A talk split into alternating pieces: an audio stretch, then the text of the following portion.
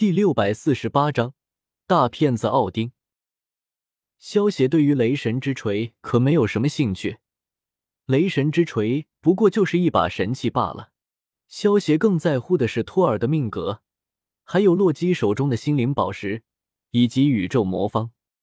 在漫威电影宇宙中，无限宝石是在宇宙诞生之前就存在着的实体，而在宇宙大爆炸之后。这些实体转化为六块无限宝石，每一个都是宇宙的一个基本方面。宇宙魔方的里面，其实就是六大无限宝石之中的空间宝石。空间宝石可以让人在瞬间内将自己或是所有物体随意移动到任何空间，也可以按照自己的意志将空间任意扭曲或是重新排序。萧协知道宇宙魔方现在应该在神盾局之中。但是现在还不是萧协出手的时候。萧协想要等到洛基利用宇宙魔方打开空间之门，将奇塔瑞大军放到地球之后，再以宇智波斑的身份出现，拯救地球，然后顺理成章的抢夺宇宙魔方。心灵宝石可以让使用者进入其他人的思维，也能让一切的梦想、思想和意念进入使用者的大脑。它能增强精神力量。并增加心灵能力。心灵宝石现在就在洛基的手中，就是洛基手中那根权杖上的宝石。等时机到了，萧协会出手将宇宙魔方和心灵宝石全部抢夺过来。雷神托尔因为被奥丁放逐到地球上，失去了所有的神力，而且如果改不掉他冲动自大的性格，就算他找到了雷神之锤，可是照样举不起雷神之锤。不过，托尔也并不一无所获。在地球之上，他虽然失去了一身神力，但是也开始融入到了正常人的生活之中。而且，托尔也找到了属于自己的爱情。在女友简·福斯特的影响下，他身上傲慢自大的性格渐渐发生改变，向着一个合格的王者渐渐靠拢。只是还没有等托尔享受几天安危的日子。洛基便来到了地球之上，并且告诉了他一个噩耗，那就是他的父王奥丁在雷神托尔被放逐和战争的威胁下，在双重打击之下，身体承受不住去世了。也许是托尔不认为洛基会在这件事情上开玩笑，所以听到洛基的话后，非常轻易的就相信了，并且陷入了无比的自责之中。洛基成功将托尔忽悠住，让托尔再也没有回阿斯加的念头，忍着心中的笑意，做出一副悲伤的模样离开了。伙计，你看上去有些颓废啊！就在托尔还沉浸在自责之中，久久不能自拔的时候，一只手掌按在了他的肩膀上。你是什么人？托尔转头看去，只见出现在自己面前的。是一名身穿黄金铠甲的男人，不过最吸引托尔的还是男人身上散发着无比强大的霸气。这种霸道的气质，甚至超过了他的父王奥丁。你可以叫我宇智波斑。我来这里，这是告诉你一件事情，那就是你的父王奥丁，只是陷入了沉睡，并没有死亡。萧协看着满脸疑惑的托尔，露出一个高深莫测的笑容。你到底是谁？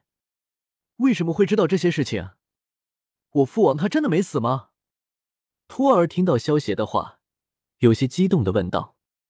他到地球的这段时间，虽然也向别人说过他是雷神，但是没有一个人相信他，反而被送到了精神病院。现在听到萧协的话，他怎么能不激动呢？你只需要知道你的父亲还没有死，那就行了。萧协微微一笑，没有回答托尔更多的问题。一个瞬间移动，直接从托尔的眼前消失了。萧协从托尔的面前消失后，直接瞬移到了雷神之锤的旁边。雷神之锤的位置距离托尔所在的位置不远，而且又有神盾局的人在周围建立了一栋研究室，所以萧协很容易就感知到了雷神之锤的位置。这便是雷神之锤吗？看上去也不怎么样嘛。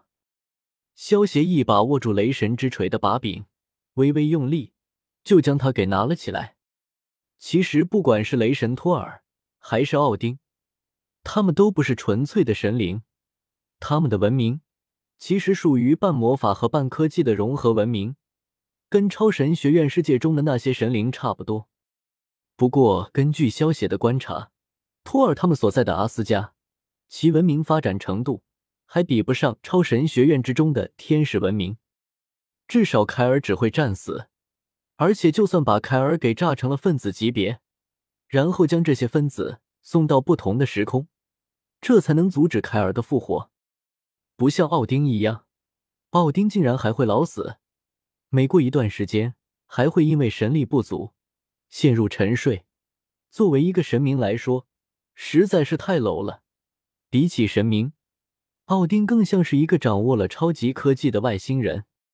至于萧协手中的雷神之锤，也算是一件神器，不过被雷神托尔认主了，所以理论上，除了托尔以外，其他人是举不起雷神之锤的。但是说到底，雷神之锤也不过是一件神器罢了。只要实力足够强大，那么还是能够无视雷神之锤已经认主这一点，强行使用雷神之锤，就像萧协现在这样。奥丁这个老家伙还真是个大骗子呢。萧协掂了掂手中的雷神之锤，将它重新扔到了地上。根据奥丁设置下的咒语，只要有人举起了雷神之锤，就能够获得雷神的力量。但是萧协现在举起了雷神之锤，却并没有获得雷神的力量。说到底，这一次托尔被放逐到地球，只不过是奥丁对于他的考验罢了。怎么可能随便就把雷神的力量交给别人？举起雷神之锤就能够获得雷神的力量的人，只能是托尔。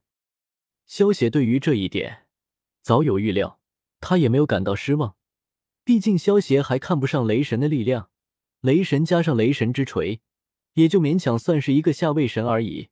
这种级别的存在，在萧协手中不过是一招秒罢了。萧协这一次来拿起雷神之锤，只不过是感觉好玩，顺手试一试。萧协的主要目的还是为了接触托尔，吞噬他的命格。而萧协告诉他奥丁没有死的消息，让他免受自责的痛苦，也算是补偿他了。